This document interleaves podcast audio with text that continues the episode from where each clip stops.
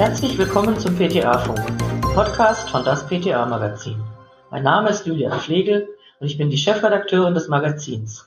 Für diese neue interessante Episode hat meine Kollegin Stefanie Fasnacht, Redakteurin von das PTA-Magazin, Britta Fröhling interviewt. Britta ist PTA und Heilpraktikerin und arbeitet in der Einhorn-Apotheke in Osten. Als Heilpraktikerin geht sie unter anderem mit Blutegeln um. Das hat uns sehr interessiert. Sie auch?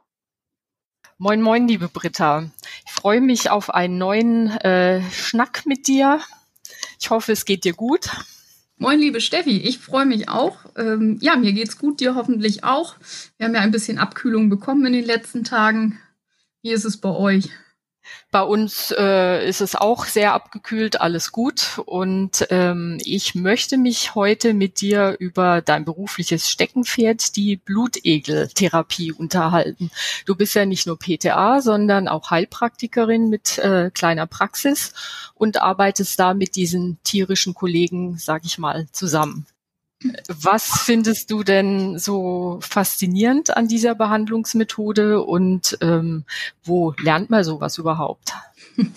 Also die Faszination ist, dass die Blutegel einen wahnsinnig tollen Effekt in sehr kurzer Zeit bringen können, was man in der Naturheilkunde sonst oft nicht so hat. Man arbeitet da eher immer mit Zeit und es braucht die Zeit, die es für die Entwicklung gebraucht hat, auch für die Heilung und so. Und bei den Blutegeln ist man eben manchmal mit ein, zwei Behandlungen an einem Punkt, wo man sagt, das hätte man gar nicht für möglich gehalten, dass das so gut wieder werden kann.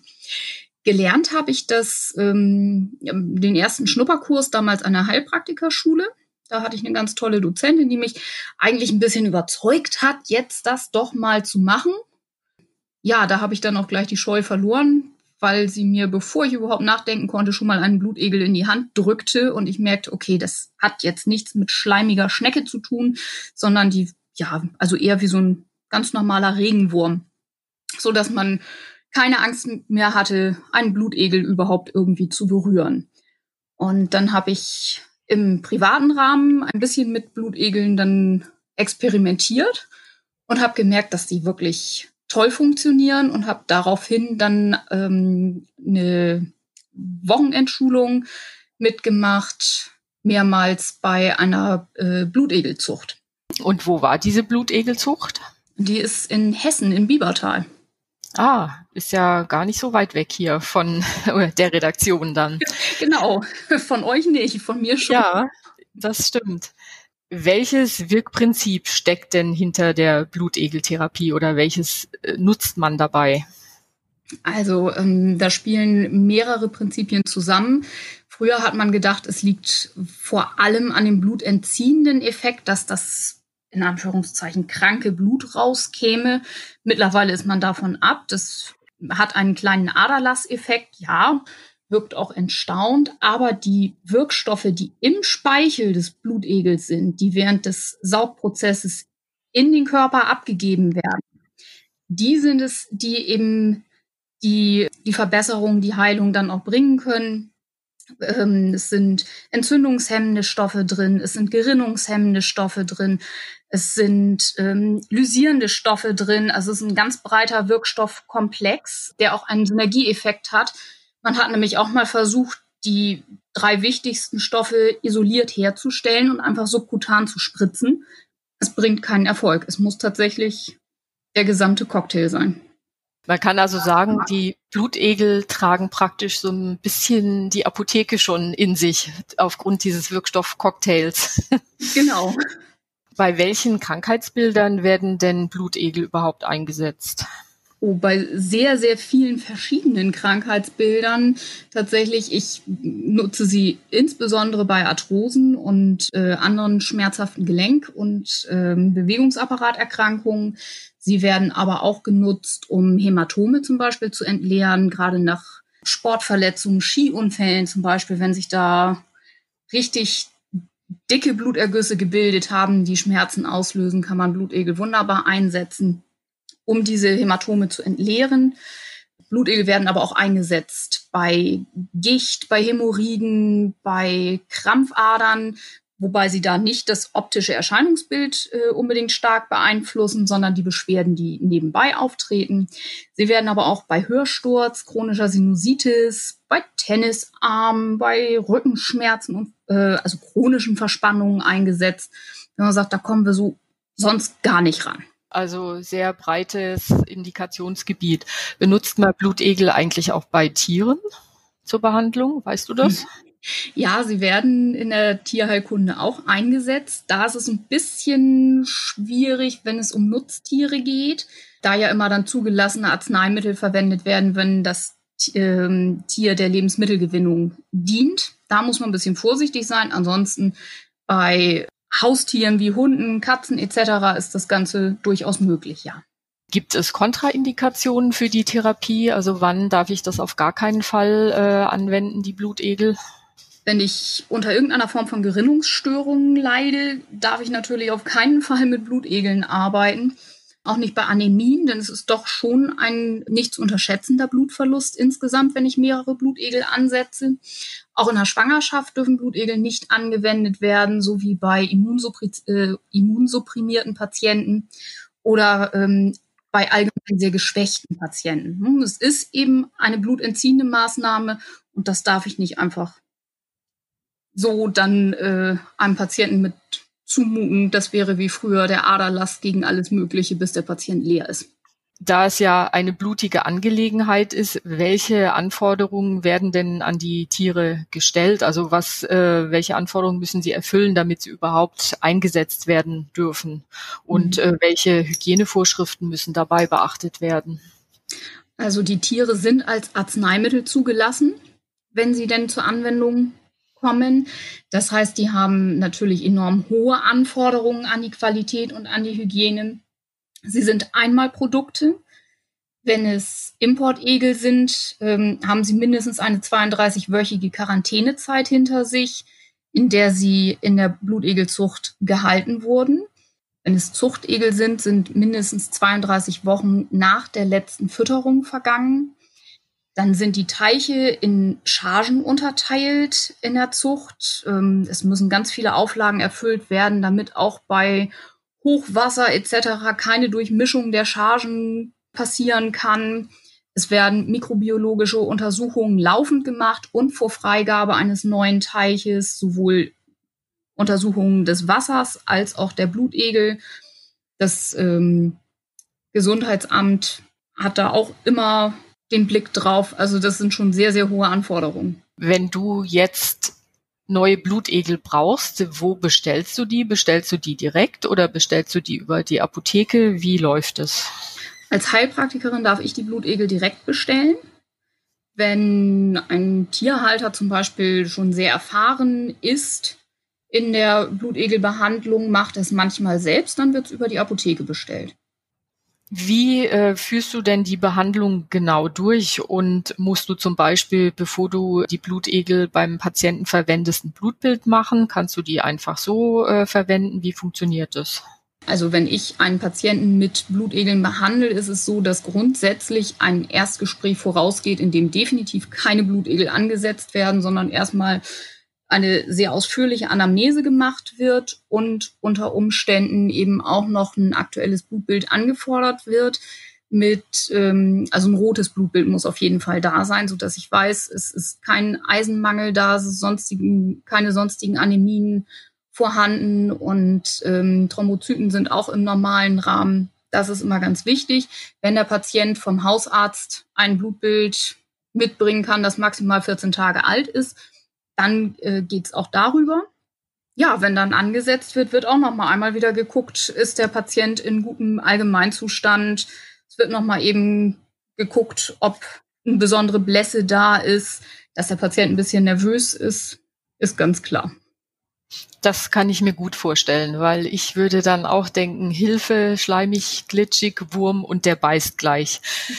Wie setzt du die Blutegel denn an und tut es weh, wenn die beißen?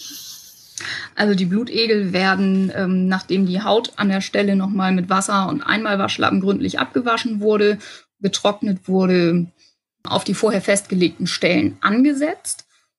Das merkt der Patient durchaus. Also es Blutegel raspeln sich mit drei Kieferreihen so ein bisschen durch die Hautschichten durch. Und das fühlt sich an, als wenn eine Brennnessel piekt an der Stelle. Das ist meist wenigen Minuten wieder vorbei. Manchmal spürt man nochmal, dass sie irgendwann nochmal nachfassen. Aber in der nächsten Zeit, wo der Egel saugt, ist die ganze Behandlung relativ schmerzlos.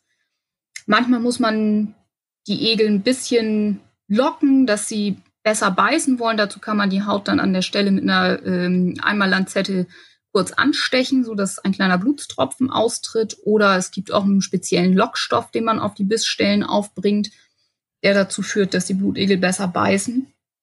Und dann werden die Egel, wenn sie alle sitzen, eventuell feucht abgedeckt, wenn der Patient nicht drauf schauen möchte.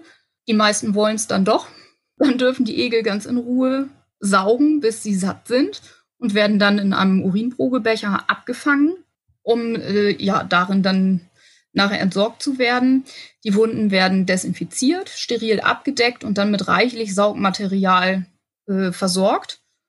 Wenn die Behandlung an Extremitäten stattgefunden hat, dann müssen diese ja, 24 Stunden bis 48 Stunden hochgelagert werden, geschont werden. Der Patient muss im Nachgang viel trinken, da der Lymphfluss angeregt wird und das eben unterstützt werden soll und sich insgesamt zwei Tage schonen. Und hattest du auch schon mal einen Egel, der ähm, keine Lust hatte zu beißen?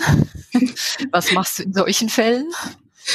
Ich hatte tatsächlich auch schon mal einen Egel, der eben ja dann mal gar nicht dazu zu bewegen ist, zu beißen. Das kommt ab und zu mal vor, beziehungsweise einen, wo man denkt, hey, was ist mit dir los? Hast, hast du keine Zähne? Ähm, den muss man dann einfach gleich beiseite nehmen und sagen, gut, das mit diesem hier klappt's nicht wenn die Egel alle nicht beißen wollen, dann muss man eben gucken, woran liegt es denn jetzt gerade? Ist vielleicht ein Gewitter im Anmarsch, denn dann möchte gar kein Blutegel beißen. Oder hat der Patient eventuell doch vorher noch ein parfümiertes Duschgel benutzt oder die Haut vielleicht noch mit Voltaren oder so eingerieben? Das lässt sich durch einfaches Abwaschen dann auch nicht komplett entfernen. Sowas mögen Blutegel gar nicht. Interessant. Wenn ich jetzt sage, ich möchte sowas mal ähm, ausprobieren, wo finde ich einen entsprechenden Therapeuten für die Blutegeltherapie? Also bei Blutegeltherapie geht es tatsächlich ganz viel nach Mund-zu-Mund-Propaganda. Es ist ähm, wirklich so, dass man sagt, Mensch, ich war da und da und da habe ich diese kleinen schwarzen Würmer bekommen. Wenn ich ähm, keinen im Bekanntenkreis habe, der das schon mal gemacht hat, kann ich auch im Internet suchen. Da gibt es spezielle Therapeutendatenbanken. Und ansonsten dann auch einfach mal, wenn jemand dort gelistet ist, anrufen und mal nachfragen, arbeiten Sie da häufig mit? Es gibt ähm, auch einige Kollegen, die haben es mal gemacht, haben aber festgestellt, dass es nicht unbedingt deren Hauptbetätigungsfeld sein muss, da der zeitliche Aufwand relativ hoch ist und äh, die Sauerei ja auch nicht zu unterschätzen ist ich würde mich immer an jemanden wenden, der wirklich äh, häufig mit Blutegeln arbeitet. Ja, das äh, würde ich auch tun. Äh, wir sind schon wieder fast am Ende unserer Zeit. Äh, zum Abschluss noch, wie werden die Blutegel entsorgt? Werden die äh, getötet oder kommen die vielleicht irgendwo in den Rententeich? Wie sieht's damit aus? Mhm. Also es ist im Normalfall tatsächlich so, dass sie durch Einfrieren abgetötet werden. Das ist die Variante, die die Blutegelzucht empfiehlt. Man kann sie auch in Alkohol oder Spiritus töten. Das wird nicht empfohlen aus tierschutzrechtlicher Sicht. Es gibt aber auch die Möglichkeit, tatsächlich die Blutegel in einen Rentnerteich zurückzuführen. Dafür fallen noch einmal extra Kosten an. Und die Blutegel müssen auch dann wieder durch eine 32-wöchige Quarantänephase gehen, werden erst dann in diese hermetisch abgeriegelten Teiche entlassen. Es ist eine Möglichkeit, leider ist durch diese Abriegelung auch kein normales Ökosystem mehr möglich, so dass die gar nicht mehr so viel zu fressen kriegen nachher und dann auch relativ schnell ableben. Durch die gesetzlichen Regelungen bin ich nicht mehr der ganz große Fan vom Rentnerteich. Ja, Britta, ähm, das war ein sehr interessanter Einblick in die Blutegeltherapie. Da könnte man sich sicher noch stundenlang drüber unterhalten. Zum Abschluss unseres heutigen Klönschnacks, was war denn für dich so der persönliche Aufreger der Woche, positiver oder negativer Art? Diese Woche eigentlich sehr positiv. Ich habe das große Glück gehabt, mit einem kleinen Einzelhändler aus dem anderen Ende Deutschlands äh, noch nach Feierabend telefonischen Kontakt zu bekommen, der mir ganz kurz und unbürokratisch geholfen hat, ganz schnell an Noten zu kommen, da ich auf einer Trauerfeier ein ganz bestimmtes gewünschtes Lied spielen durfte. Und das ging sowas von ratzfatz. Das war einfach Wahnsinn. Was wieder zeigt, dass nur kleine Geschäfte vor Ort einen Service bieten können, an den kein Internetversand rankommt. Das ist richtig und damit möchte ich dann unser heutiges Gespräch beenden. Liebe Britta, ich danke dir fürs Gespräch und bis hoffentlich bald wieder. Ich danke dir auch, Steffi. Vielen Dank. Tschüss. Tschüss. Das war's. Auf Wiederhören, liken und abonnieren Sie PTA Funk, den Podcast von das PTA Magazin.